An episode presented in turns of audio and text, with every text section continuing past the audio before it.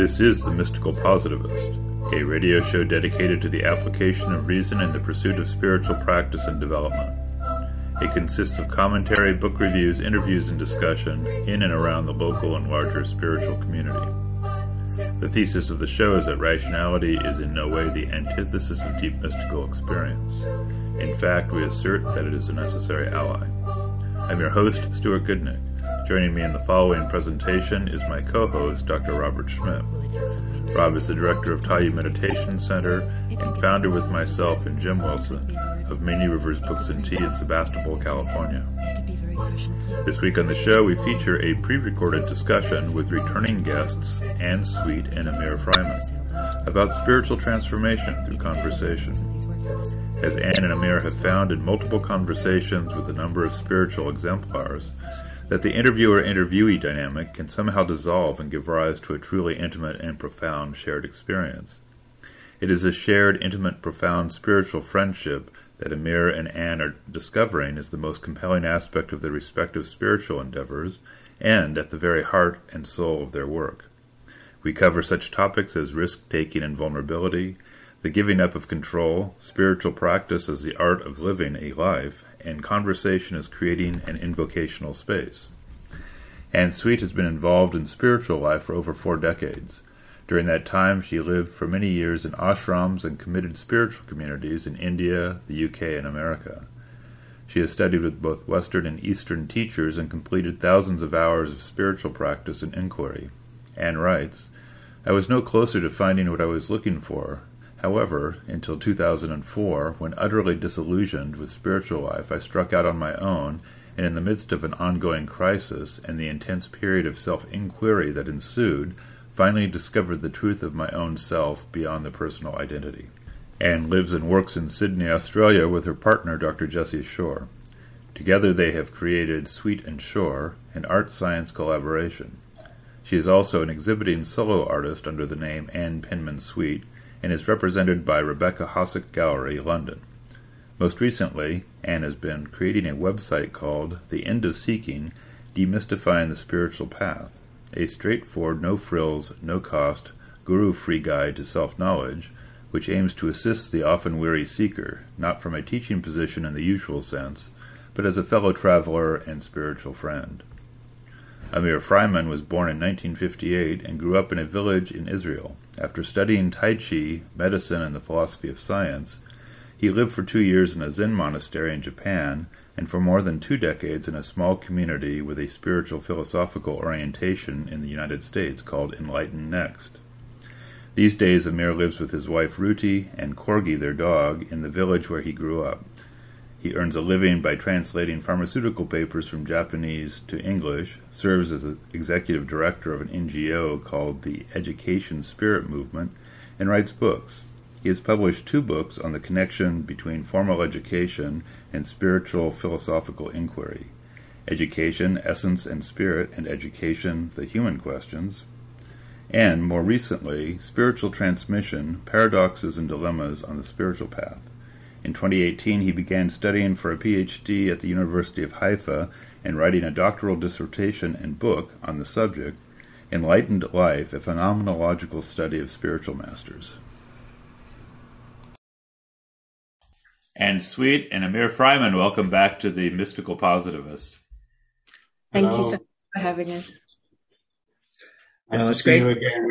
It's great to have you and to uh, share this uh, conversational space with you. So this is an unusual show in that uh, instead of us inviting uh, guests, although we have, of course, invited you, each of you uh, individually in the past to speak, you guys sort of invited yourselves uh, to talk about a particular set of issues, a related set of issues, and and and that's intriguing in and of itself. Mm-hmm. So I'm glad to, uh, to, have you both back on the show uh, under the circumstances I've just described, and I'll uh, I'll uh, turn it over to Anne Sweet because um, I think she has the energy to get us started, and then um, she can turn it over to Amir, and and it'll be a um, a mutual creation after that. Right. Okay. Thanks, Rob. Thank you. Um, well, I'm not sure where to start, except to say that um, I've been really looking into the whole uh, issue of how to pass on the perennial wisdom in new ways, because the old ways seem to have so many fault lines, and we've seen it in the last you know decades uh, teacher after teacher and organization after organization you know coming unstuck through power imbalances and exploitation of students and all sorts of things like that and i um, you know i've had a long history in the spiritual field a lot of which was quite unpleasant really. And i also i also discovered through creating the new website the end of seeking or the the the impulse behind it was to simplify the whole search because we've got enormous amounts of complexity, all of which are components of the search, but are not necessarily fundamental to it, at least in the beginning. And I wanted to give, um, you know, the both uh, someone just starting out on the path and also those who maybe have um, stalled in their spiritual progress or feel stalled in their spiritual progress to um, to take the reins back, to take the, the power back in terms of um, discovering for themselves what it's all about rather than relying on external forces so much. So, using what's available, and there's an enormous amount of, of, of teachings and disciplines and doctrines available. But instead of uh, outsourcing um, uh, one's own autonomy to have enough tools to be able to stand firmly in one's own ground, knowing what the pitfalls are and what the objectives are and what the lay of the land is, so that people can really do it under their own steam in a much more independent way. And and so I've been looking into how how the perennial wisdom can be shared and the different ways it can be shared and the different formats it can be shared. And I'm very keen to find a way um, for the old hierarchical structures to, to dissolve in some way so that it's it's it's a friendship based exchange rather than a hierarchical one so much. And that that doesn't mean that there can't be respect for the teacher and love for the teacher and so on. But um, the dynamic that kind of encrusted guru disciple dynamic somehow gets dissolved a bit or broken down a bit. So that's that was really the impetus from my side. Um, why why why you know I wanted to talk to you guys because of all your experience and because mm-hmm. of you know the range of knowledge and and understanding that you have. Thank you. Amir, did you want to jump in here? Um, you brought up a lot of. I've, I've, I've been thinking as you were speaking about my experience of what you're talking about, and um, maybe just as, as to set the ground for where I come from. So I've been interviewing over the last year. I interviewed uh, 36 spiritual exemplars of different uh, spiritual paths and traditions, and was really the first one that I interviewed about a year ago. Um, and um, and I had a group. I have a group of 14 core researchers who are uh, watching those interviews. So I conducted over a hundred over a hundred interviews with uh, with those 36 exemplars. And the core researchers have been watching those interviews. And, and now, as we are coming kind of wrapping up that part of the research, um, I interviewed each of the 14 people. And yesterday I interviewed one of them who said something very interesting. She said, I feel like after watching uh, all these different exemplars, I feel like they're all standing in a circle around me, pointing fingers, pointing their fingers or arrows, like coming from all different directions toward me. So they're really like showing me the different angles. All of them are pointing in the end uh, completely at me, and that's that's kind of the ultimate point that I can that I have to rely on, and um, where the real uh, search is happening. So that was an interesting way of looking at uh, how should we say using the existence of different traditions and different teachers in a way that actually very much facilitates one's own independent uh, search rather than relying on one of those uh, paths and, and, one of those uh, teachers. So that's an interesting way of looking at what's possible now that we are exposed to so many different teachers and uh, um, ways, paths. Um, so that's that's kind of something that's very fresh on my mind, and I'm I'm thinking of how to use that fact that we have so much such access to uh, so many different uh, possibilities in a way that rather than dilutes, actually facilitates our own uh, search. So uh, thank you. I, two two uh, responses occur to me.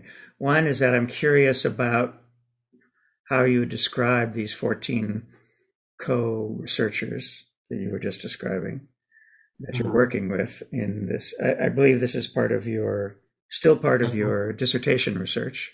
Is that yes. is that correct? Yeah, that's correct. And and and um, the second point is um, one that has eluded my mind at the moment. So let's go with that first part, and maybe the second part will come back to me.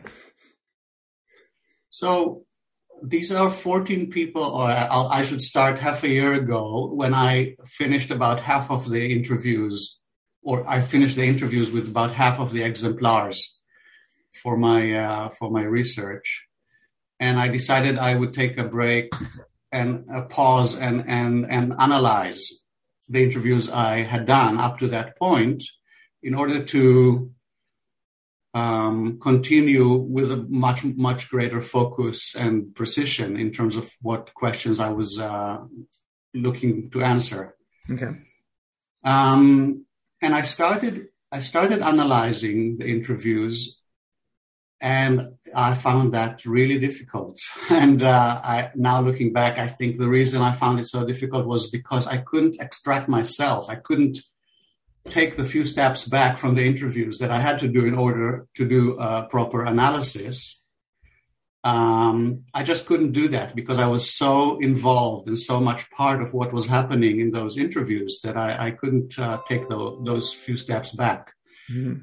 So and then it occurred to me I I shared um, a couple of the interviews with a neighbor who lived just like hundred meters away from me up the road, and uh, a friend. And I and after um, and then I also shared them with my wife, a, a couple of interviews, and then I had conversations with them, and I realized that what was uh, coming out of these conversations was so much richer and more nuanced in terms of the different impressions and ways of looking at these uh, exemplars, much more richer uh, and more nuanced than I could have uh, arrived at myself. So I thought, wow, this is really how I want to do this analysis with a group of people.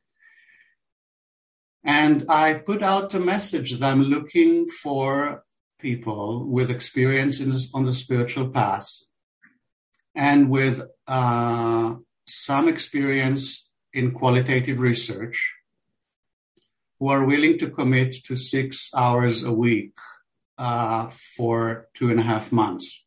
So that was mid December, and I asked until the end of February. And um, I, I thought I would be lucky if I have like four to six people who would uh, be willing to give that much time and effort. And I ended up with uh, 14 people uh, who were willing to make that commitment. And I divided them into two groups, and we and they watched interviews. So they watched four interviews every two weeks, and then we met every other week to discuss their impressions and came the end of February, and I, I asked if anybody was willing to continue for another two and a half months. And to my surprise and delight, all 14 said that they were interested in continuing. So we're we're kind of in, in a in a week or so we're going to end the second half of that process. And I'm now collecting impressions from all of them. And, and people say that uh, the process has deeply impacted them, that it was a powerful kind of crash course in spirituality. and um, that it was a significant spiritual process for them. So, based on their testimonies, you know, I'm I'm like realizing what a powerful practice this has been uh, and the potential in it. Got it. Well, I'd like to, could I just say something in please. response? Um, I think also, Amir, um, uh, what really struck me when we spoke is that you you talked about the impact it had on you personally, and I would I think the guys would maybe really enjoy to hear, you know, because that was the very significant part of the whole process for you, not just for your your colleagues, but but for you very personally. Yeah, yeah, for sure. Um, so I I went into this research of spiritual exemplars uh, with with a very personal question, which is how to live the absolute timeless dimension in this body with this conditioning, Israeli male conditioning, and in relation in the complexity of relationships with other people in the world of multiplicity which is a question I've been, I don't know if to say pondering, but uh, contemplating, you know, for the last 30 years. Um, and I thought, well, if I want to, one good way of, of engaging with this question is interviewing and speaking with, interacting with people who who may be exemplars of how that's how they do it, how it's done, how to live the absolute timeless dimension in this human body and in this world of uh, multiplicity. So that's kind of the idea behind. That's what prompted me to go on this research, and uh, fortunately, I was able to make it into a PhD research, and I have a supervisor who is happy to support me. Well, three supervisors were supporting me in this research. And um, so that's that is how I started the research. Um, and also in the back of my mind was the hope that I would meet somebody along the way who would uh, with whom I could have a teacher student relationship, meaning if I could find somebody who could be my teacher for the next chapter in my life. Mm. Um, and what happened during the research is that I found that the most uh, potent, powerful, impactful, significant relationships I found or formed along the way were with people, with exemplars who spoke to me completely at eye level, related to me as a peer, and with whom uh, a friend, a, fr- a, relationship of uh, friendship, spiritual camaraderie or friendship started. And with some of them, it's definitely going on, and I hope it will continue. Um, and and the reason that happened, the reason these relationships started is because I think in some of the interviews with some of the exemplars, we experienced the I thou in between space that is created when two hearts come together, two hearts and two minds and, and two spirits come together in something which is beyond each of the individuals. And I realized in the process that that's really the answer to my question of how to live the absolute, timeless connection to reality uh, in human in the human world and in human relationships and that not only so that there is something mysterious and wonderful that can happen in the meeting of um, like minded people, as they say, spiritual brothers and sisters, uh, that brings heaven to earth. Or maybe and, brings earth to heaven. Yeah, or, or, or create something that is beyond that uh, division. and that's really um, I'm I'm grateful for the opportunity I had to discover this, and I feel like well now this is the, like a you know until a year ago I would say that meditation or meditative state was my portal, my main portal to to the infinite, timeless, absolute dimension. And now I feel it's actually there are such meetings and such relationships with other people that has become my main portal.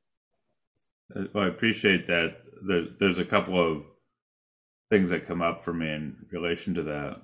One, just coincidentally, we were having dinner with a friend of ours last night who is a Westerner who has been a teacher in the Tibetan tradition and at one time was a translator for Kalu Rinpoche.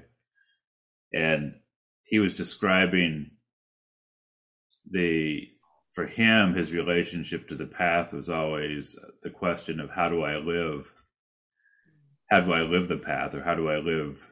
Uh, uh, I'll say my truth, or the, how do I live in such a way that I embody the path, as opposed to a transactional question like how do I get something out of the path, or or or how do I give something to the path, even because both sides, you know, on the teacher side, there's sort of a notion of giving. On the student side, there's a notion of receiving. Both of them have a valence of transaction. And mm. a different question is, how do I live the realization? Yes. And and so that so it's interesting because you you're calling up that question and and it was just at the uh, dinner table as it were uh, for us hmm. last night. Another thing that I want to mention just by way of the point of view that we're coming from, uh, Rob and I worked with a teacher very intimately for many years. Uh, Rob for 20 years, and me with the same teacher for 10 years. And so we have that experience, and uh, it was not fr- not that it was uh, easy at all times, but it was also uh, an experience that was integrated into ordinary life in the sense that uh, we had a, a, teacher relationship, but also it was within a context of a, a, a human relationship. And in later years, like in the last 10 years, with us doing the mystical positivist radio show, there's much more of a quality for us where conversation brings alive the teaching. Yes. And and it doesn't happen all the time. I mean, it happens sometimes, and when it happens, it, there's an ineffable quality that you can't, you know it when it's there. It's hard to define, but it tends to happen when everyone is meeting together in a spirit of openness as opposed to someone interviewing someone or someone, you know, talking about their their book or their work or something, uh, you know, in a very uh, narrow sort of sense.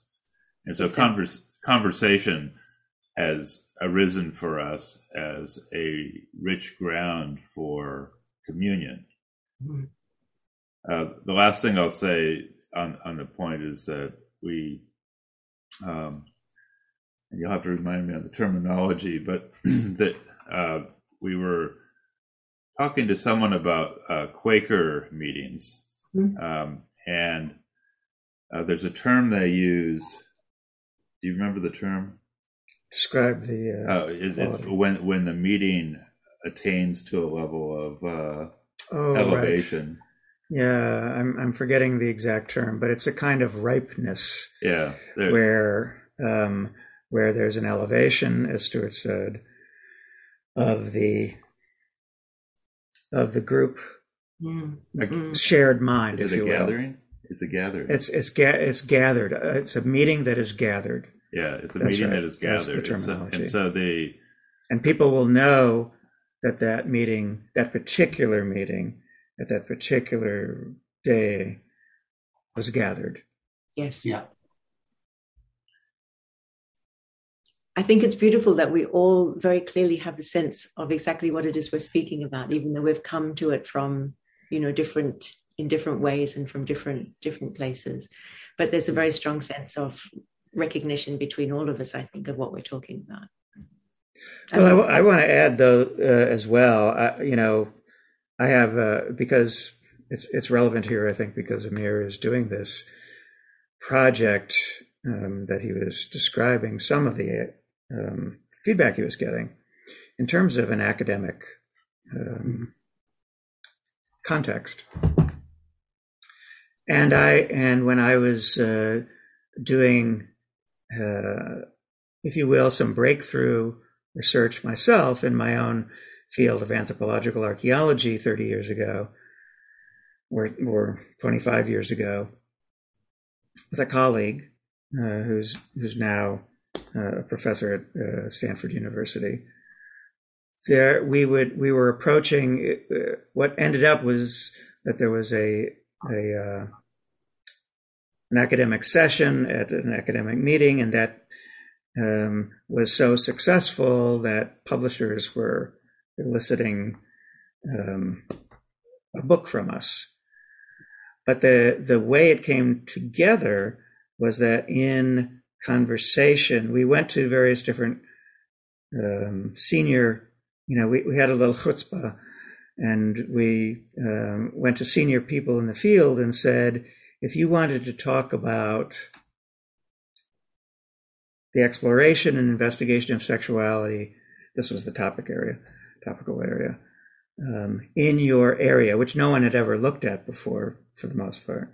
How would you how would you how would you frame it? How would you do it? What would you say, um, etc. And it led to conversations that were um, in a similar way to what we're describing here. Um, remarkable in their creativity. Mm-hmm. And I want to I want to stress that, that the reason I bring this up is because because I think that one of the points that is coming out of Amir's description of his interaction with his 14 um, co-researchers. co-researchers, thank you, um, is that is that when when you're stepping outside of where you think you already know what's happening, or you think you already know the answer, then the only coin of the realm, if you will, is creativity. Yes. So, so that's what I think in some ways, I, am going to frame that as that's the starting point of this conversation, mm-hmm. as is um, Amir point that that there's something creative happening with these people that he's engaged to collaborate with. And and I will also want to liken that to to the ways in which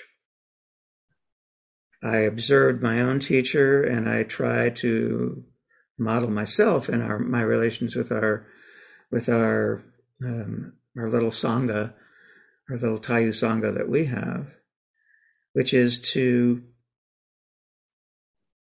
create a context where creativity is is um, supported mm. and even celebrated when it when it arises in in a way that um, leads to a meeting where we feel gathered in the Quaker sense that we were just talking about. And I'm wondering I'm wondering if this uh, um, Amir, you you spoke of uh, both individual conversations with your co-researchers, and I think you were suggesting that you were having meetings where a bunch of you were getting together and, and speaking. And I'm wondering if you could you could describe any um, relevant responses that uh, come up for you with regard to what I'm suggesting about creativity. Yeah. Well, I think um, first of all, I think it would be interesting to explore the qualities of uh, creativity that that I think is quite unique, in my experience, to a meeting in the spiritual exploration, because you can have creativity in all different fields around all different subjects. Sure. And I think there are some special qualities to to this creativity when it happens in a in a spiritual exploration. So it would be I, would love to kind of go into that, but first just to say yes, um, we have been meeting every other week. So two groups. So we are six people in one group, and myself, and seven and eight in the other, and myself. Mm-hmm. And um, and we often have an exploration where everybody f- comes out of it, where I come out of it feeling like we've gone somewhere, we've gone together somewhere to a place of depth and insight and richness that neither none of us could have arrived at on their own.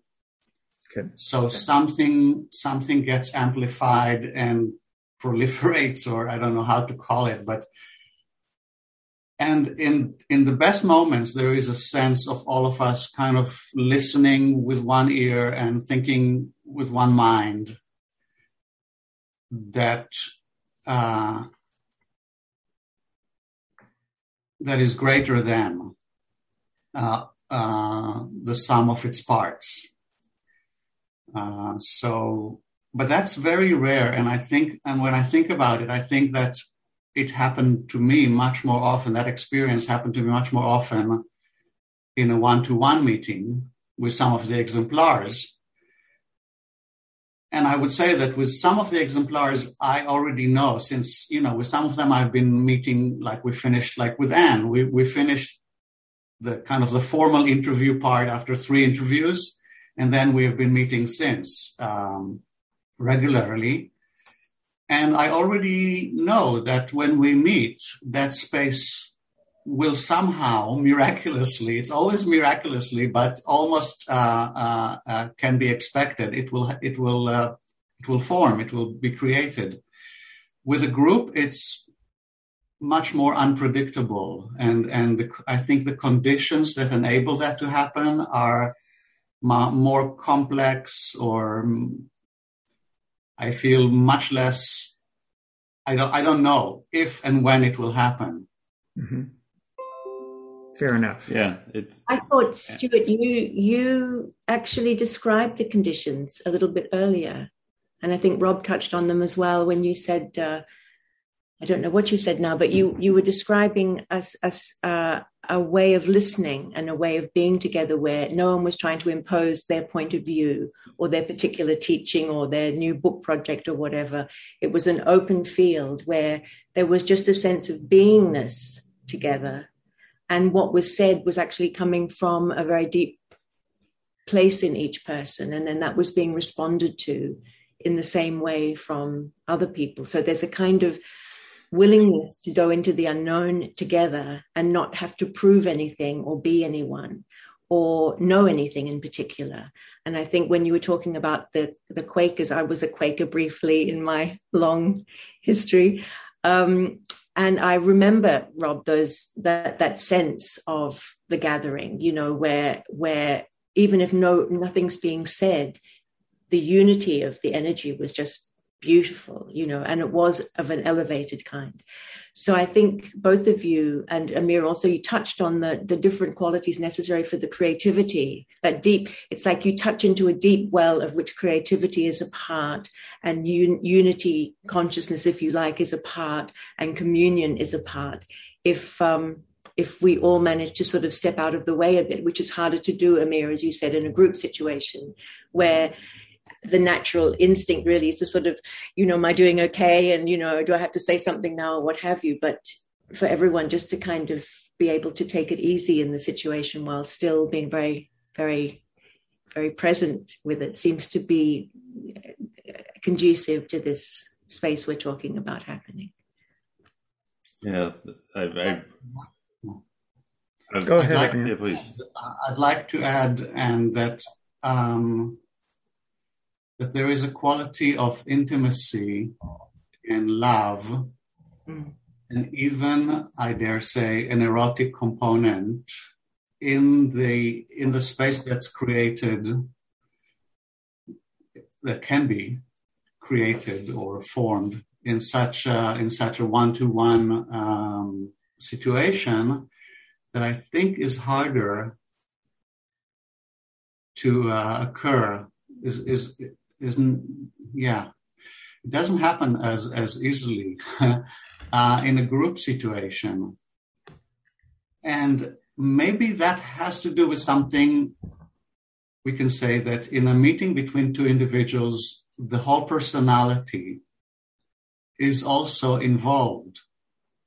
So there is there is a sense that we're not just meeting in a in a kind of a formless space of unitive consciousness where we are both lost, but there's also a sense of I have a sense of everything in me, um, emotional, embodied, relational, taking part in the meeting and contributing to it. And that's what makes it maybe so powerful because it's not just an abstract, empty space, which I'm familiar with from, uh, from meditation. It's a very embodied, emotional, charged, relational space that makes it so rich and full and, and, and, um, covers all, all areas of experience and, and existence so that's and that's maybe and now as I'm as we're speaking about it, I think maybe that's what makes gives the feeling of heaven and earth coming together in such interactions. Hmm. Nicely, well, well put. Can you nice. can you can you speak a little bit more about? You mentioned the word charged, emotionally charged. I think is the direction you were going, or or what you were yeah. trying to uh, articulate there. And so I'm I'm curious you know, in in different spiritual traditions, there are different ways to understand the human emotion uh, emotional capacity. Um, and so I'm wondering if you could speak a little bit more to that about this the sense of being charged emotionally. Okay. Um, yeah. Well, the the best word to describe it is love and uh,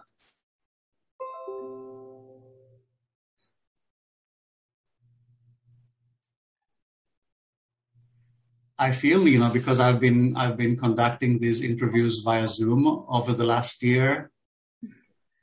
There, I have a feeling of like both parties, myself and the other person, like leaning leaning toward each other, even if, even if we're not moving from our seats but there is a sense of like wanting to merge with each other through the screen and uh, and a sense of strong almost physical maybe maybe not almost physical attraction.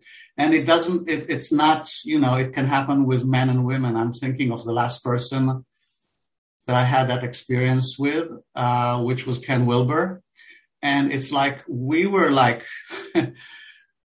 I felt we were like together, sitting head to head, kind of uh, uh, speaking very intimately and, and lovingly about sharing an exploration. Um, and that's it, it shakes you up, such an experience on an emotional level. Mm-hmm. I feel it's not, it's definitely not just uh, uh kind of the high cognitive conceptual faculties that are involved in such an interaction. Well, my uh, my teacher used to say that sex is the pleasurable rubbing of two bodies together, and he did not limit his definition of bodies to be the physical bodies. So, so that's mm-hmm. how I would gloss your your your description here when you're bringing in the the erotic aspect because I think because I, because human emotional interaction, even human intellectual um, mm-hmm. um, communion, which is what I was when I was describing my uh, experience in my own intellectual background as a, um, a PhD student. Mm-hmm. And and there was uh, at, in many of our, the conversations I and my colleague had with individual researchers, there was an aspect of intellectual communion which was extraordinary and different than I was used to feeling. So, so I'm gonna I'm gonna say that this. It sounds to me as if what you're describing is a kind of erotic slash sexual slash the pleasurable rubbing of two bodies together, however you define those bodies, mm-hmm. as as helping to facilitate a kind of elevation um, that the Quakers, I guess, experience on a more, ref- I don't know if refined level is the right word to say, but um, in, a, in a certain kind of level, you can tell tell us, Anne, your experience of of a gathered meeting. But since there's no, uh, as a my understanding is that there's no speech involved, that nevertheless there can be a um, a sense of communion, and I think that relates to the word gathered. Um, that is relevant here. Um, well, I was only briefly, uh, only briefly entered into the Quaker world, but I did go to um, to some of the meetings, and it was pretty much as you described, Rob, in that um, you would you would be in a room together and and if I think if people have questions or have something to say, then that's that can be included, but but it's not necessary for it to be considered a complete meeting. And at a certain point, the silence gets so deep and so profound that it seems to break through the personal or the the separate or the individual, and it becomes a a unified field of a very, very fine level. So you're sharing in this group experience, basically, of consciousness. Um, and it's incredibly fulfilling and and renewing because the deepest part of you is just being fed in this way. And you know that that is the case you know the whole room is is immersed in that same in that same quality i don't know if that i, I want to ask you something anne. Yes. Because you you told me when I uh, in, in our first interview I think about the experience you had of being in a group of six women yes. who were together on a retreat and where for a period of weeks or maybe more than a few weeks there was a shared experience of communion that was beyond time and space, we could say, because whenever you saw one of those other women, you felt that connection and the space between you. So that was very interesting in the sense of so it wasn't limited to a specific situation and, and specific circumstances or conditions. And that it was specifically with those uh, five other women who shared the experience with you. So it was still very personal, but not limited. So, so it was an interesting description. I, would you would you tell about it again, or? Sure. If the guy, are you guys interested in? Yeah, oh, of course. Okay. So, well, this was when when uh, I was part of the Andrew Cohen community, and um, I was a relatively new student, and uh, we at that point we hadn't been really brutalized by the system. You know, there was still a freshness and a, a tremendous aliveness and interest in the teachings, and and an adventurous spirit because we hadn't, you know, been crushed yet. Um, and um, and I was part of a small. We were put into different groups or hold-ons, and I was part of a small group of of, of relatively new students and we were on retreat with Andrew in the south of France and up in the mountains. And um, and the retreats with him were always really beautiful. You know, the energy was beautiful, and the teachings and the environment, everything was really very, very, very beautiful. Anyway, the, the small group of us um, kind of hung out together. You weren't allowed to speak personally about, you know, anything. Uh, you were only allowed to speak about the teachings or impersonal in personal matters. And we unusually found that we were very relaxed with each other. We, we seemed to form this little group where no one was trying to be the leader, no one was trying to undermine anyone else. Um, and especially among a group of women, you know, there was just this sense of being able to just be, just be without feeling judged or without feeling afraid of the other or worried about oneself. And um, Andrew called us in. Uh, he called us in to see him, and these were always usually terrifying meetings. You know, if he called you in, it usually meant that you'd done something wrong, and and uh, you were going to pay the pay pay for it, pay the consequences anyway, so the six of us were in the room, but somehow there was no fear. You know, we we seemed to just be one body and one mind, and we were prepared for whatever happened. Actually, you know, there we we were so resting in ourselves and as part of this kind of one unit. Not that we were merged as as one amorphous blob. They were very in, individual individual people, of course, but we were unified. There was a great sense of unification and individuality. So, you know, I think Andrew called it autonomy and communion, and that's exactly what it felt like. But we didn't really know those terms at that time. Anyway, he he he was incredibly supportive of what was going on with us. And he said, This is exactly what I've been trying to get my students, my senior students, my formal students to do. And uh, he was very excited. And we actually had no idea what he was talking about, or at least I didn't have any idea what he was talking about. And um, he asked each one of us individually to describe what was happening, what our experience of this group union was. And each woman and in again in that situation i can't tell you how intimidating it could be to talk to andrew because he was ready to sort of jump down your throat at any moment. And especially with the women you know especially he had a bit of an axe to grind or didn't really like women very much i'm not sure which. And um, and because we were new you know we, we knew we didn't know it know a lot. And uh, each each woman just stood in her own sort of simple beinghood you know not not trying to outshine anyone not trying to get andrew's approval um, not down de-emphasizing their own personhood. You know women either kind of try and be strong and out there or you know they kind of collapse into themselves. It's kind of a common female thing but each woman just stood there very calmly and just spoke what was on her mind and each one had a slightly different impression of the situation.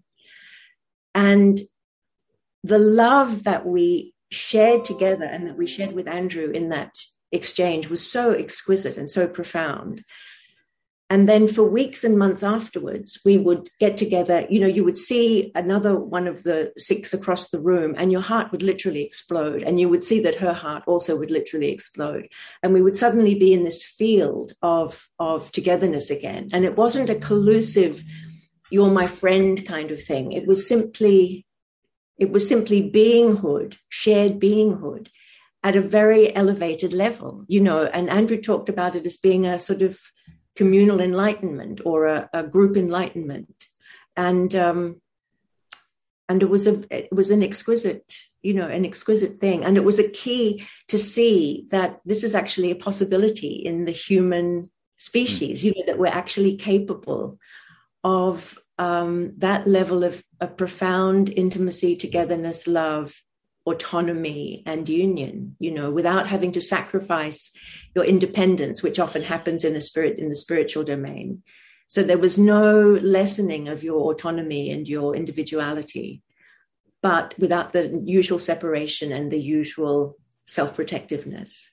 So I think it was a very, very profound thing. And this was really the kind of core of his teaching. But of course, everything went kind of horribly wrong and so on. So, but but that's that's a beautiful story, and I'm interested in your reflections now on how was it that the six of you came into that place, and what you know how what lesson is that for uh, all of us in terms of uh, uh, finding that same place with anybody?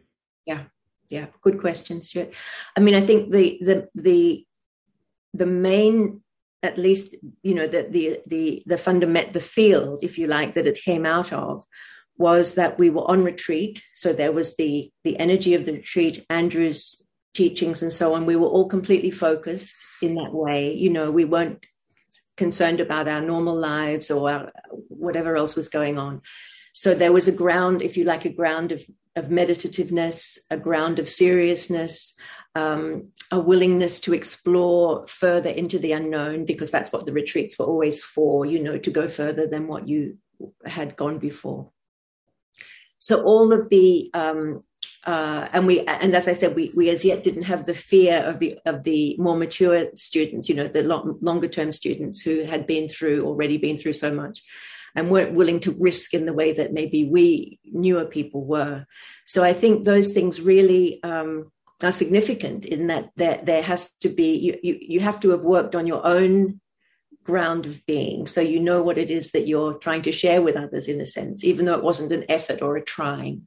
Um, and and a, a, willingness to to lean in, as Amir said, and to see where that's going to take you, and a kind of trust, a deep a deep trust somehow, but not a forcing oneself to trust, but a um, a willing a willingness to to explore with other people in that in that way, and and a, and a willingness to relinquish the personal, very much a willingness to relinquish mm. the the I or the me.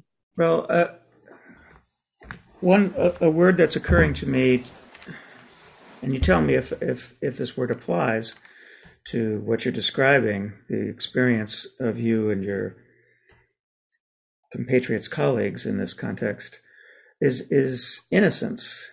Yes. You're describing, I mean, you're saying that you are different than the longer term students who are afraid to um, stick their necks out, as my teacher would say, for fear that they would be chopped off, their heads would be chopped off. So that innocence is a very powerful quality. And, and I'm wondering, beyond just agreeing with me with the one word, if you could say more about that, because it's, it's, uh, I think that's a really powerful observation here. I, mean, I I think what you're saying about innocence, I think we did fall in into it innocently, and we were. I think we were the first of all of Andrew's many students who who who did, you know, and we had no idea what we were doing. So innocence was definitely a part of it. Hmm. But I I would not like to rely on innocence as as Stuart was bringing up. How do we integrate this into human existence? How do we make this a part of our um, developmental process, if you like, that this becomes. Sure. So I don't think we can rely on innocence as a path. Um, uh, I think we there has to. I think we have to create it in a in a maybe in a more deliberate fashion. But there definitely needs to be an innocence of of of uh, of willingness. You know, an innocence in terms of um, I don't know. I want to know. I'm not sure. I'm not certain of myself, but I want to engage. I want to lean in. I'm willing to put myself forward, if you like, and I'm willing to uh, expose my vulnerabilities. And I think that's where your word innocence um, strikes me. Got it. I, I, I, it, come, it came to me because uh, Stuart's and my own teacher used to talk about um, a, a quality of attainment in spiritual practice that he called innocence with knowledge. That children are born innocent. Yes. And and and for the um, practitioner, um, he expressed the idea that that to seek to um, temper the temper innocence, not squelch it, Mm. not deny it, not repress it, but to educate it, if you will. Yes. Um, was is and that and that's why I'm bringing this this quality of innocence up because because I think that in some ways the start of the conversation, it strikes me, um, is implicit was implicitly our conversation today is, is was implicitly referencing something like innocence. Yes. And I have to confess, I was terrified because I didn't know how to do this conversation in this way. If it was a straight interview, then I would have felt very comfortable with you guys again. But we'd changed, we'd changed the format. We'd, ch- right. we'd actually removed all of the the structures for it. So I couldn't be, I couldn't hide behind being an interviewee and you couldn't do the same not that you accusing you of hiding but you know there's there were roles that that we're comfortable with mm-hmm. and i thought i don't know how to do this i have no idea how to do this but actually we're we're we're doing simply because we're you know because of all of the things that we we've uh, we've spoken about and the way we've spoken about them. I wanted to get back to something Amir said um, at the beginning. You know, I was talking about this rarefied field in the gathering of the um, uh, the Quakers, and Amir brought it back to a very embodied um, s- sense of unity and love and connectedness and I think that's that was really really important. And I'm glad, Amir, you brought in the um, the example of the six of us um, in in France during that period because that really was what it was. We we we were definitely immersed in unitive consciousness as one being, but we were also very much alive in our bodies and in our hearts and in our minds together with with each other. And I think that that is an incredibly important thing to emphasize because it's not just um, an abstract or a, uh, an absolute. This is not just an abs- aspect of the absolute; it's also grounded in our very, very, you know, real humanity and in our very real relatedness. And I think that's the that's what makes it so significant. It's not um, it's not uh, away from this world. It's very much in this world and for this world, and that's what mm, feels very important to me. Mm-hmm. There's a I've, the image that came up to me uh, was a, an image from my physics education. You know, where we think about individual atoms, and uh, atoms will have a nucleus, and they'll have various electrons circulating in a cloud of uh, around the atom. But when you bring atoms together to form molecules, you still have the individuality, but then at a there's a higher level of the uh, the, the, electrons that then are shared across all of them. And in a way that there's a sense of that, that uh, uh, we don't lose our individuality in these moments because individuality is still present, but there's uh, something more that is yes. uh, connects us, and there are different degrees of the, that that connection because you can have that connection with other people in more conventional senses but then when it becomes a larger group of people and there's a and the energy is more refined then there's a, something that raises us up yes. and and we and it's very palpable we feel it together we're all we are one in that sense and yet we don't lose the individuality the individuality is just in a sense almost like the to use a musical analogy, it's the character of a particular instrument in a orchestra, but all the instruments are playing together. Yes, but interesting what you're saying is um, what individuality is present because it's not the uh, the personal narrative self that's right. present.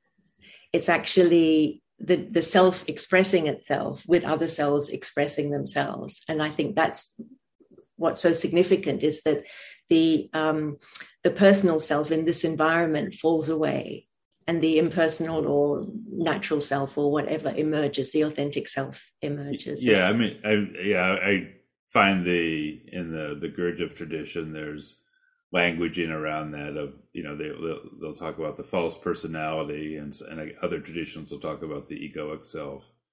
And yet those traditions point to something that Amir was saying that when we're embodied when we inhabit our body we're present in our body present in our hearts and present in our minds not in, in the sense of being obsessed with a narrative but simply awake and attentive that there is a sense of individuality. Yes. It's kind of a point of view. Yes. But it's not uh, this obsessive, you know, spiral into a narrative. Yes, exactly. So I, I guess I guess when you say the narrative drops away, that that seems like a important constituent of the character of this uh, this group being yeah. that you're just you're uh, telling us about. well, I think there's not maybe room for both. There's not room for the narrative self and and what can happen when the narrative self is is not present. That there isn't, you know, it's it, there isn't really room for both, if you like. I'm thinking, you know, I'm I'd like to bring in something that's related to uh, the question of innocence, or maybe I would call it freshness, and what happens over time in, in such a relationships. Because in a way, just like it's it's one thing to fall in love and have the experience of complete immersion in a very uh, wonderful and and and uh, fulfilling uh, an elevating experience for a short period of time limited period of time. Usually it's it's days or weeks or months but usually doesn't last more than that. And then what happens when it becomes a long-term love relationship and your personality with all its uh, quirks and uh, frailties and uh, um, needs comes into the picture more. And I'm also thinking about it because you see, I I experienced and am experiencing these incredible unions experiences with people. Um, and part of it is that we are meeting for the first time and second and third and fourth time but but it's still it's it's uh it's like a one-off meeting where it's easy to feel the experience of falling in love again and discovering a, each other again. It's a great and date. What? It's a great, great date, date. great date. Um, sorry I, I just wanted to inject some humor here And then uh, I'm thinking of, uh, you know, going to visit and spend some time with, with some of these exemplars. And I, I have to admit that it, it kind of scares me a bit of what will happen when we spend a few weeks together. And we meet not, not just speaking about, you know, sharing a spiritual exploration and, and, and moving together into unknown territory for both of us, but where we meet, you know, for coffee and, and hang out and go for walks together and, and, uh, and the whole complexity of the human condition comes into play. So what we're talking about is an exceptional, rare, very um, significant experience that we can have when and part of the conditions for it are the freshness and the newness and the excitement of discovering something new together for the first time. So what happens to that when it becomes a long-term love relationship? And then the narrative self is back in the picture unavoidably how does that fit into this miracle? Well, I, I have a response to this, and it's it's a relate um, it's related to the uh, material I was mentioning earlier. So it's not in the explicitly spiritual realm, but it's the colleague that I created this archaeologies of sexuality project with back in the uh, the late nineties. And, um, you know, we went on to get our PhDs. She went on to become a, a professor. I went on to do stuff outside academia, which was appropriate for me and appropriate for her, it seems to me. Um, just recently, she came over for dinner. I guess it was uh, just less than a week ago, or or just a week ago, and at the at the university um, UC Berkeley that we both attended as grad students, and at many American universities right now, there are some there are some controversies. I won't get into the details because it's not relevant to our conversation here. but um, but there are reframings of understandings of what um, intellectual ancestors, if you will, did in the past that are being judged, and and uh, the consequences of that are are playing out in the renaming of buildings and and various things. So, um, so when we were doing our our project together, while we had our disagreements at times, as people do, we were also very much aligned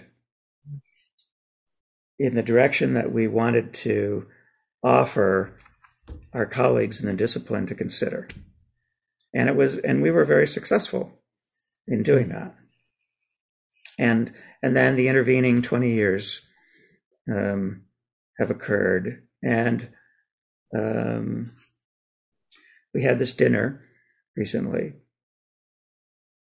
and we disagreed about one of the one of the controversies um, that I'm alluding to here, but we did it in a way such that I could hear. I, I actually got that she she had she made a point that I hadn't considered, and I was happy to acknowledge that.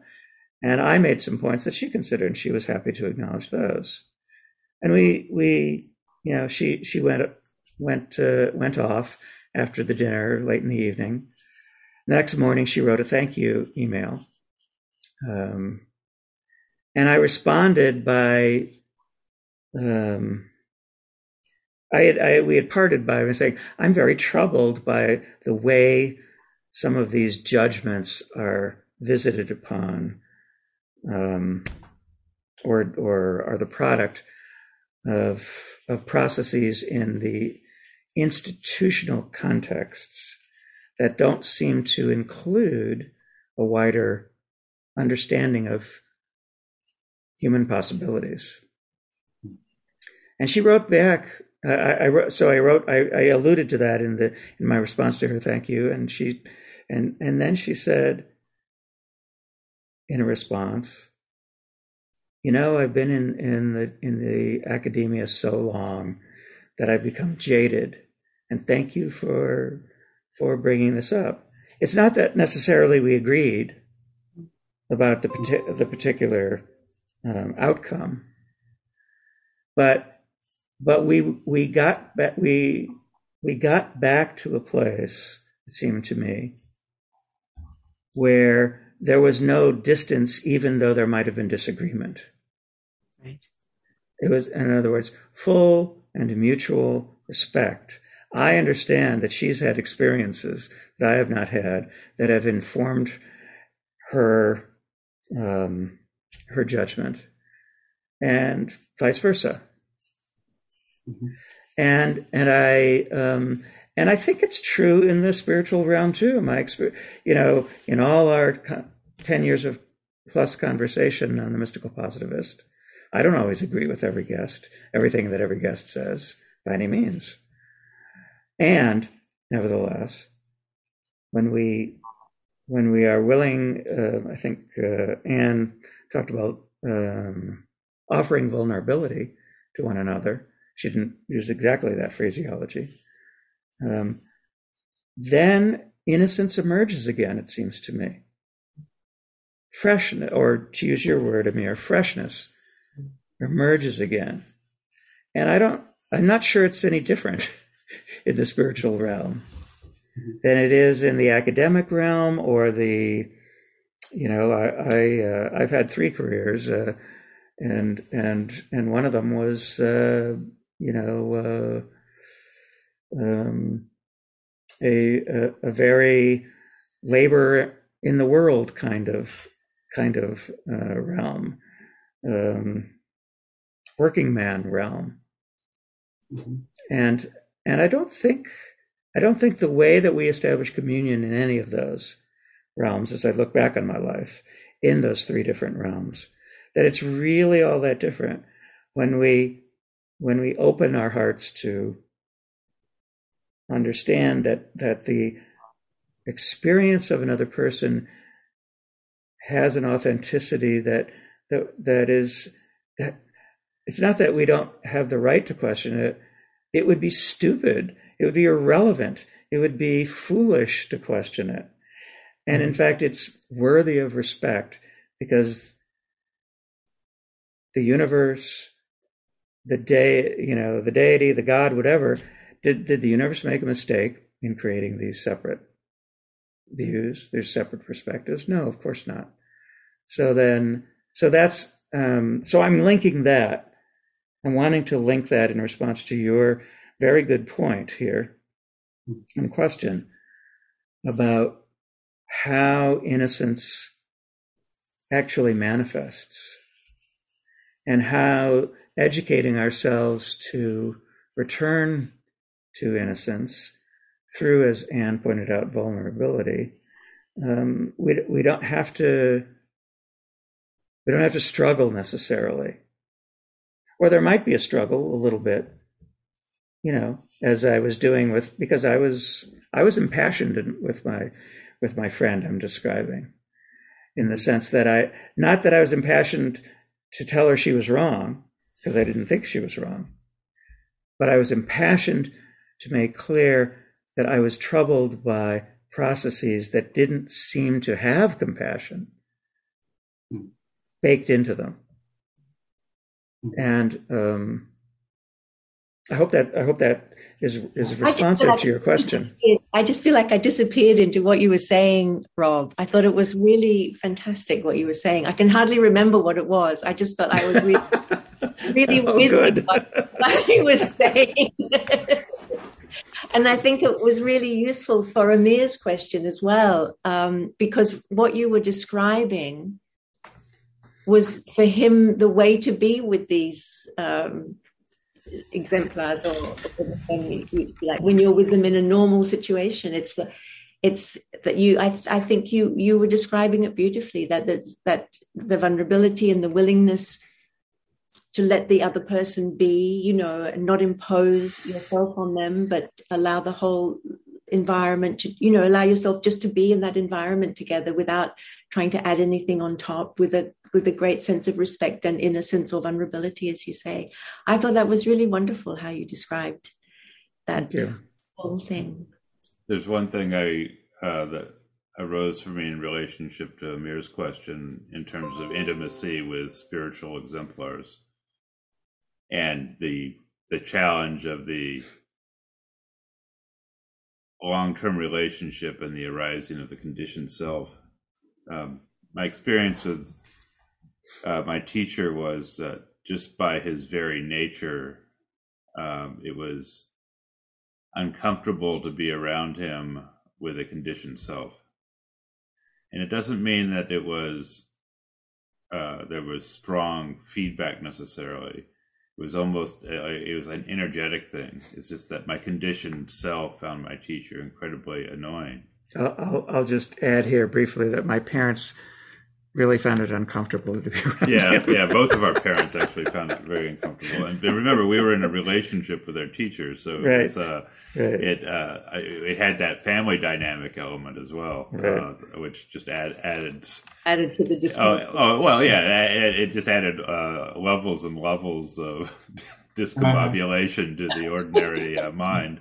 But but but that but that's a what I found was over time, you know, the less my center of gravity was around my conditioned mind and uh, uh, but was around something else, then the relationship was very natural, and that's and and to the extent that my uh, conditioned mind was the center of gravity, it became there. There was friction, and that heat of that friction, I was came to be grateful for.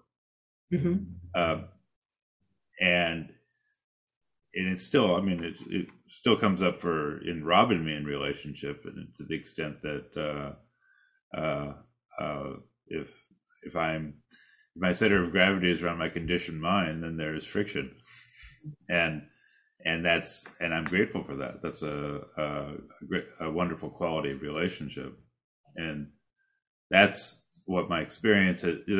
That to me, that's an ideal experience with not only an intimate uh, partner, but also uh, uh, a spiritual friend.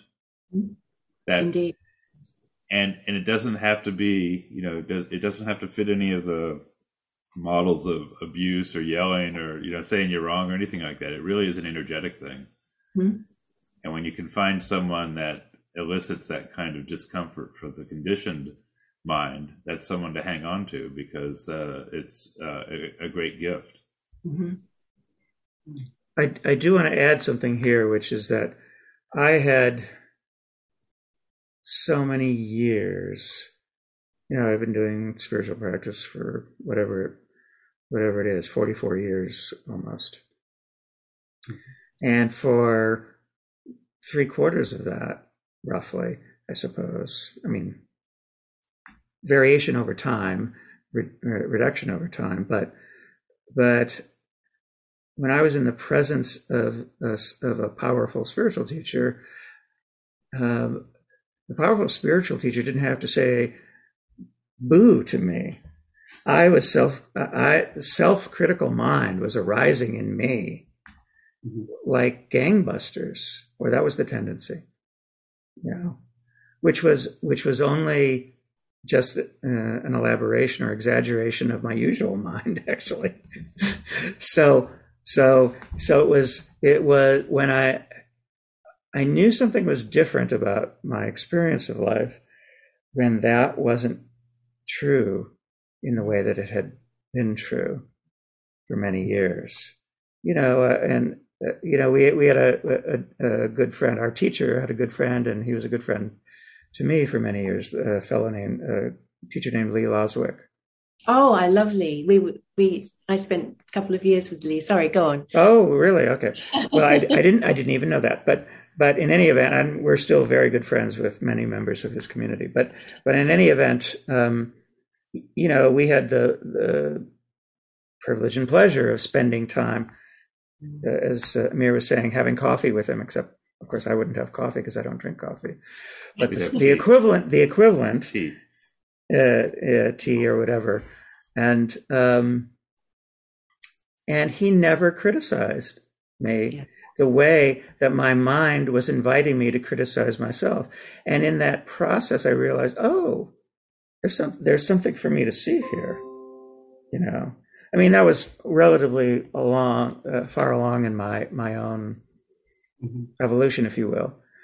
Um, but um, you know, the real the real critiques I mean, the, the critiques that, that teachers offer only land if we resonate with them internally, it mm. seems to me.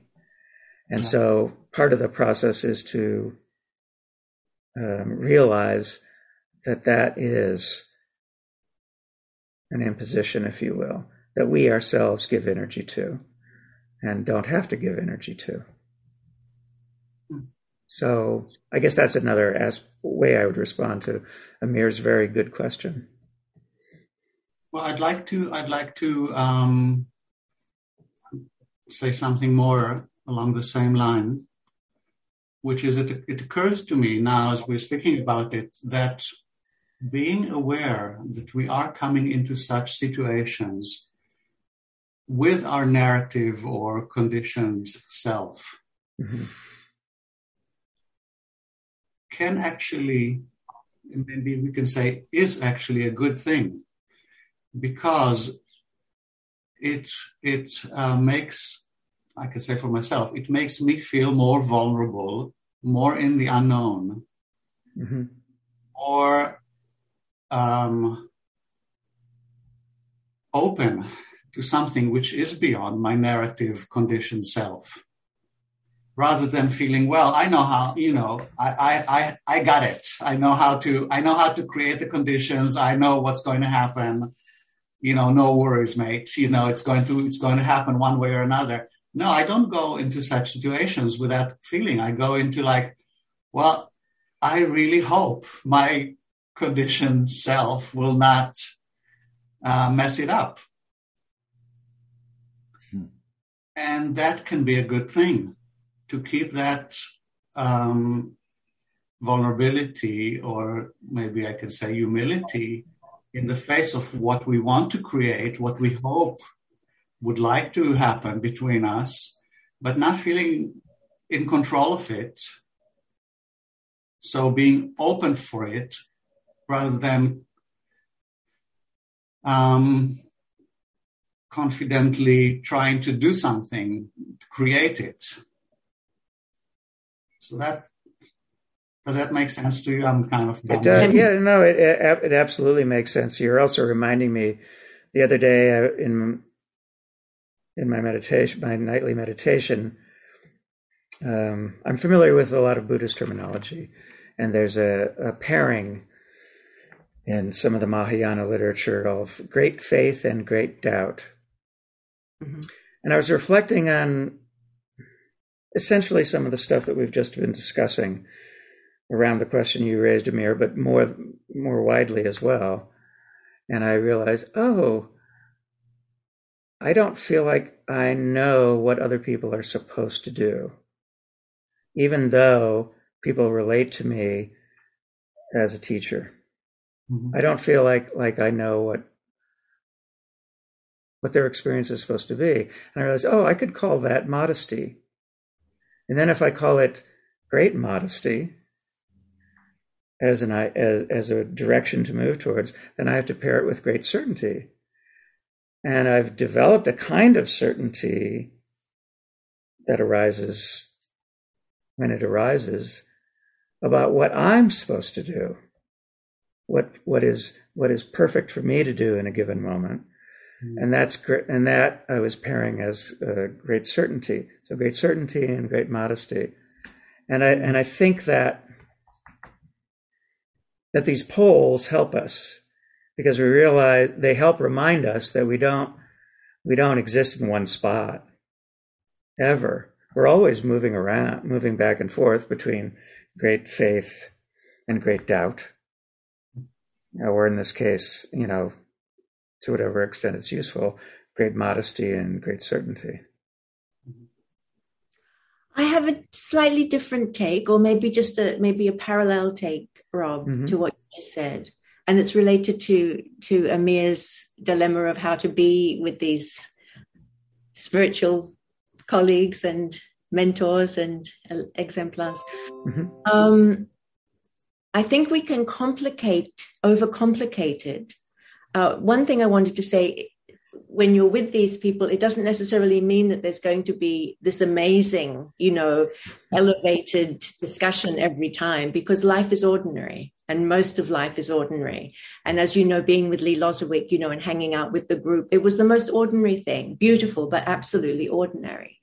And so, not to impose that something special has to happen all the time or at all, you know, because it's just living it's just life being lived and life being lived in companionship and in and in mutuality so you can take a lot of pressure off yourself by not having expectations of how it should be and then how one how one can be and i think amir you talked about this as well just before um, am am I promoting or protecting the narrative or conditioned self? Am I is that what I'm presenting? Is that what I'm offering, or am I um, am I offering my vulnerability? You know, which can include you know the screaming, conditioned, uncomfortable, or insecure conditioned self but you can be vulnerable about that. And so, as long as there's this kind of vulnerability and simplicity and realness and honesty, you don't need to know anything more than that. You don't have to have any concepts to carry you through, if you like. Mm-hmm. For me, when I start to have concepts about, you know, maybe certainty or modesty or I'm complicating my own nothingness somehow. I don't need any more than just to be, whatever that is. You know, it can be discomfort or insecurity or pleasure in the other person or what have you. So, so um, even if the conditioned self is present, that can be included. But I know that I'm deeper than i I'm. I'm. I'm. I'm deeper than that. There's a there's a greater reality to me than that, and and and that's what I'm offering. That's what I'm being. That's what I'm sharing. Does that make sense. Sure. Yeah. I mean, uh, the only the only uh, utility of language is to point to the moon, to use the Buddhist right. metaphor, and and that's what these words yes are offered to do.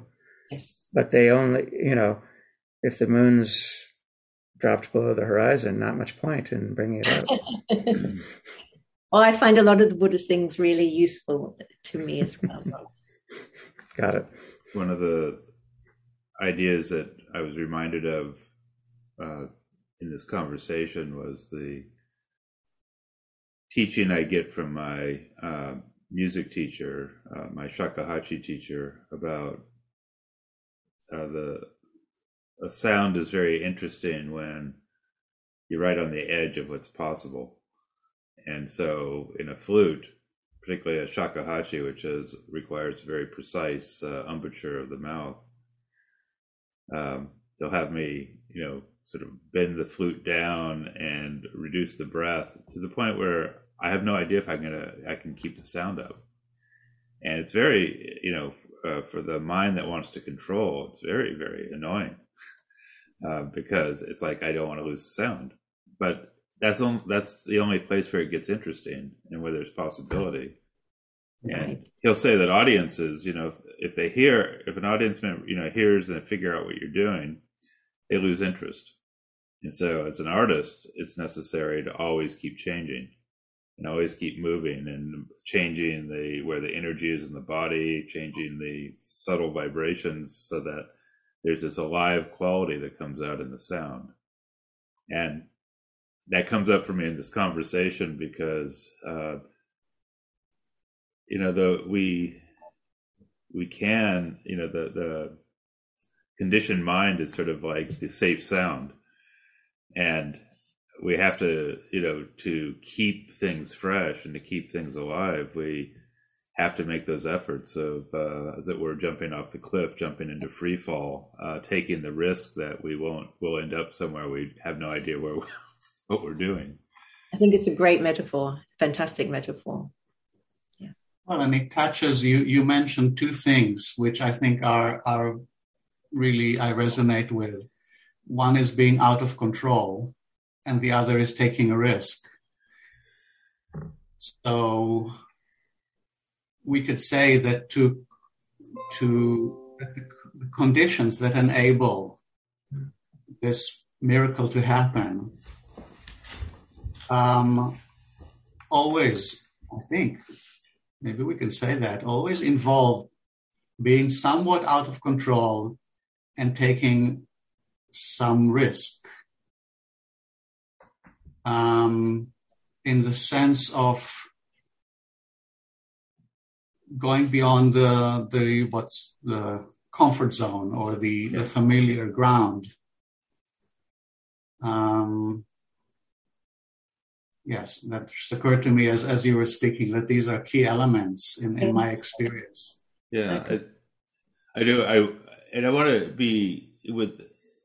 We can understand being out of control. You know, the, the colloquial way of understanding that is, oh, you know, it's like I'm a madman. I'm gonna go crazy, or you know, I have no, I have no limits. And in my musical practice, the what I've found that's interesting is that my mind wants to control and it, you know and when it does it tends to express in the body as tension and when like my teacher will have me play from different parts of my body, like you know, to play from my lower back or to play from my uh, tailbone, or uh, and so when I switch the source of control in a way, something very uh, organic arises, and so and so in the sense, I you know, just so people aren't confused, out of control doesn't mean that uh, we're reckless. Uh, you know, in a sense, we're we're shifting the locus of control,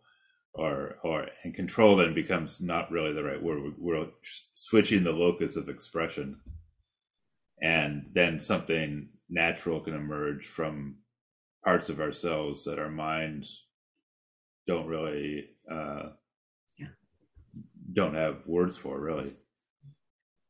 Yeah, and I think I think that being somewhat out of control in the way you, are describing also means that um, there is a certain quality that is expressed, let's say in the sound of the shakuhachi, um, that is that expresses or that lets the world know that feeling of being somewhat out of control. And I know that in conversations, when when when my voice or the other person's voice gets that quality of like somewhat trembling, somewhat insecure, hesitant, long pauses, you know, kind of not sure how to.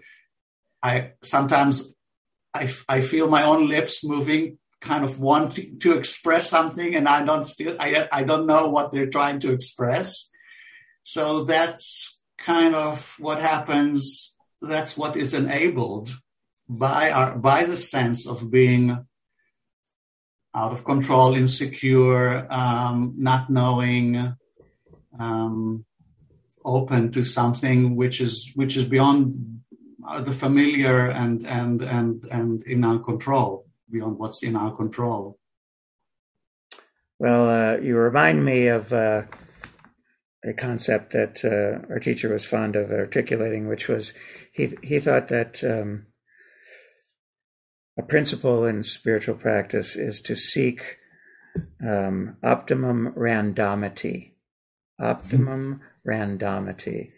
So that means that it's enough so that we don't feel it's enough random exposure to the world that we don't feel fully in control in the way that the egoic stories that we listen to would have be real.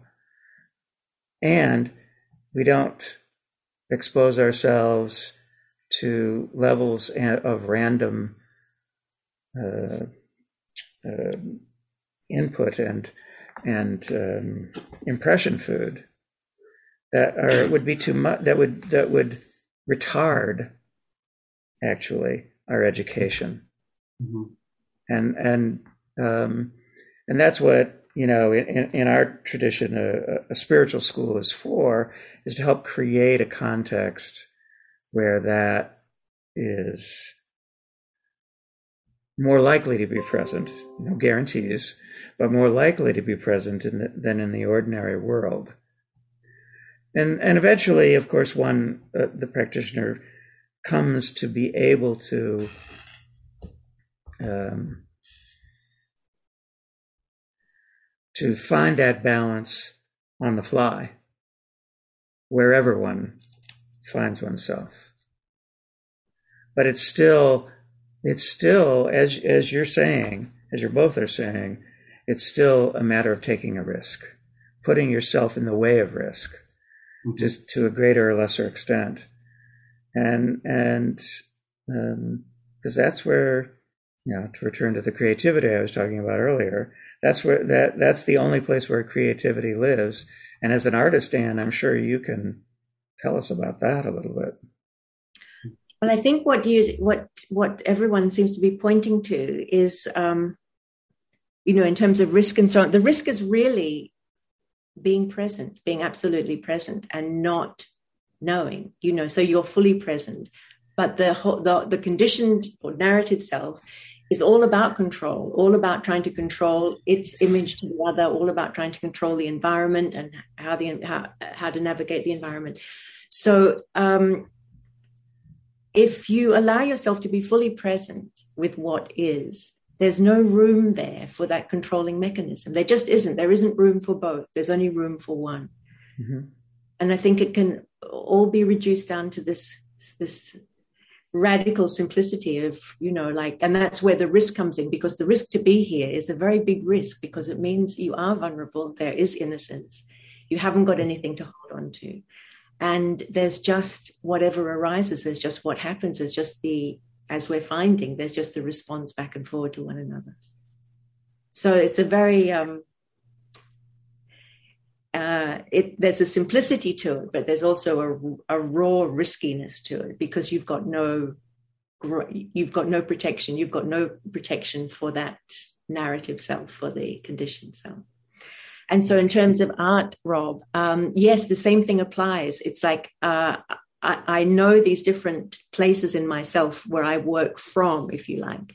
Mm. And if I want to create a very mundane work of art, I approach it in a very mundane way. and the results are very predictable. You know, if I'm just, mm-hmm. if I'm, you know, if I need to produce something for a show and I'm in a hurry or whatever, I don't give it my full attention or my full presence, then I turn out something very ordinary that I'm not satisfied with, almost inevitably. And almost inevitably, the painting refuses to work and i end up having to do a thousand times more effort to bring it into some kind of something or other than i would if i just kind of waited until i was ready to give it my all in the first place mm. so the the best work i've ever done um, comes out of that space of not knowing an absolute risk and going where i've not been before even though I'm, my mind is convinced that that's the wrong thing to do and it's going to be a catastrophe, but something deeper than that is, is pushing me to try something radical, which will be a kind of make or break of the whole thing. And that's when some magic happens, but you have to get it's like a tightrope and you have to be willing to, to actually leap off the tightrope and see what happens. So um, yeah, so the art, the process of creating art is is also like with your music, Stuart, is a great metaphor because the more you're in the picture controlling and trying to get a result from a very known place, the least creativity is involved and the least aliveness and magic is involved. I was I'm reminded of our, our teacher would describe the spiritual work as learning to live uh, one's life as a work of art. Beautiful. And this this this com- this conversation about what it means to take a risk with art is exactly exactly a, pre- a precise uh, pre- precise allegory. It really is. It really is. But then well, you're absolutely in life. Sorry, Amir, I'll just say one more thing. Then you're absolutely in life. There's no sense of deadening or uh, the freshness, Rob, that you talked about. There's no lack of freshness. It's completely fresh in each moment because there's no returning to the past and there's no moving forward from where you are from what is. And so that is the life. And then, in terms of every relationship and every interaction coming from that place, doesn't have to be anything special, but it's completely alive. And everyone knows it because you're there, you know, with everything. So, sorry, Amir, what were you going to? Well, I was um, I, I was thinking because both of you spoke about um, situations as artists, as a musician and a painter, where it's only you with the material, with the with the, with the world and the mat and, and and and your instrument or your canvas, and that that's another that brings. I'm not so familiar with such situations, and actually, I use interact so I know a big difference in myself between when I am invited to give a talk and I, I, I go on stage and, and give a lecture versus when I give a very short talk and, and, and ask the audience to ask me questions and then respond to the questions. And really, it's a very, I, I, there's a very big difference in my experience. I feel I am much more in that creative, unknown, open space and the and and the audience gets a much better version of me uh, when I'm in interaction. Because it, it it it brings me to to a place where I have to kind of be completely fresh in response to what's coming my way. And that's kind of the and that happens also in in dialogue with another person is you don't know what will next what the next step would be. For, while when you are an artist um, you don't actually have that advantage of of being dependent on somebody else on on on the interaction. So that's another level of challenge or or um, Oh, the art talks back to you. No, the art does talk back, and it just it, it, gives you a very clear feedback. I mean, there's no question. It's as it's as direct as you know your audience falling asleep on you. Honestly, there's there's it, it's a very loud mirror. How is that? Tell say say some more about it. Well, I think I, I did in response to Rob by, you know, if I want to create mundane work, I come from a very mundane place. And and that's what you get. You lit you are literally creating your interiority. So, you know, if uh, if there's nothing much happening or you're not giving it, if you're not giving it that that the completeness of yourself or that aliveness in the moment where you're risking everything and in that risking everything and i think this circles back to what we we started out with maybe um, in that risking everything, it's not just you personally risking. In the very risking, you're actually. I know. I know this in the art side of things, but I think it's true for what we're talking about in spirituality, is that you become uh, engaged with a higher yeah. something or other. You you you you energetically engage with a different force or a larger force or something like that. And so in art, when I'm prepared to take those major risks, I know I'm engaging with a force beyond me. And I know that the force beyond me is capable of creating work that I am not capable of creating out of myself, my limited self. But if I allow the limited self to give way to this other possibility, then magic can literally, and I'm, I'm astounded. I'm astounded because I know the secret is I know I can't do that. I know I don't have those skills, but something has those skills. And I think, in the same way, in the kind of um, uh, unity or spiritual camaraderie or friendship we're talking about, when when when we're able or willing to take those risks and be vulnerable and be present, we're actually engaging a force far greater than ourselves, which is really a divine and sacred yeah. thing. The word the word invocation comes to mind. Yeah, indeed, it, indeed. It's it's it's it's. Uh, I hadn't. It's this is uh, wonderful because the uh, connection of taking that risk, making ourselves vulnerable, is an invocation of the higher into. Yes, yes, yes, yes, yes. And then you can feel the sacred as you were speaking, Stuart. It literally descended. Yeah. It was a descent of that very thing you were talking about. And I always love that phrase of Jesus. I think it was Jesus. Whenever two or more of you are gathered mm. in my name, you know, when, when that's the invocation. It's like, and we're not these limited, separate beings. You know, no matter how convinced we are of the fact, we're actually the same as and immersed in that very field that that we're invoking. Well, I'm I, am i am wanting to from from precisely this point that you're making, and um, in fact, the way you even expressed it with the uh, um, Christian New Testament, um, in terms of um, whenever two or more of you gather in my name, I am there. I'm I'm intrigued to go back to Amir's PhD project, where he somehow somehow had the inspiration to um, bring in these interlocutors um, these people to to respond and in a way that um, um, I mean it, it must have been quite overwhelming I'm imagining in a lot of ways for you to engage in these conversations and to help you focus. So that that's one of the things I'm imagining you were looking for is by bringing in these 14 people um, you are trying to or seeking help in focusing on on what you could actually do and say as a co- as a coherent project. Mm-hmm. and i think there's something interesting going on there. So i don't know if something comes up to say about that but I, but i'd love to hear it if there is. Yeah i i can say that um, a few interesting, very interesting, significant things from a from a research uh, point of view happened as a result of the of uh, engaging 14 other people in the process. Mm-hmm. One is that uh,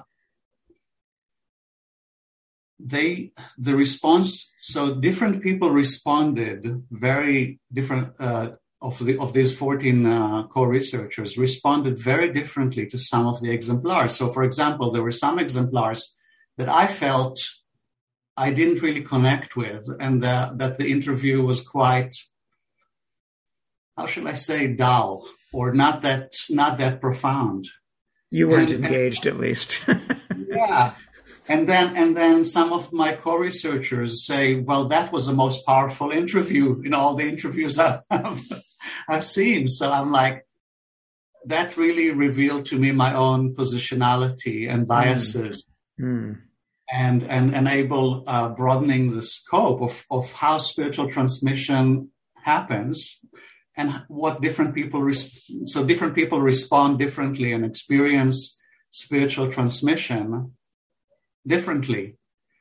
And that i think is a very significant information uh, to realize this. Um, and speaking of spiritual transmission i'm reminded of, of uh, one of the co-researchers who listened to a to an interview I had with a with um, a Catholic nun, uh, an elderly, very passionate, um, powerful uh, exemplar. And he told he told us all that he first read the transcript and he wasn't that impressed. You know, she, he said, "Well, she basically said what I would expect uh, an elderly uh, Catholic nun to say. Um, and then he watched her say the same words on the uh, in the interview on the recording, and he said he was blown away by the by the depth of conviction and and faith and uh, and the light in her eyes and the and the the dynamic expression. So there is something also about learning about i think i think i'm touching on on, on two aspects of uh, spiritual transmission that became a lot clearer to me uh, thanks to the thanks to the different in different um, takes of the 14 co-researchers. Um, and also i think i'm saying something about my own positionality and how important it is in such a research to engage other people so that you see how different people respond to different things and how different exemplars affect differently different people. Mm-hmm. Um, and I think that the other thing that I think is very important, I actually think of writing a paper based on the experience of those uh, of the of the 14 uh, participants, which would be called um, qualitative research as a transformative practice.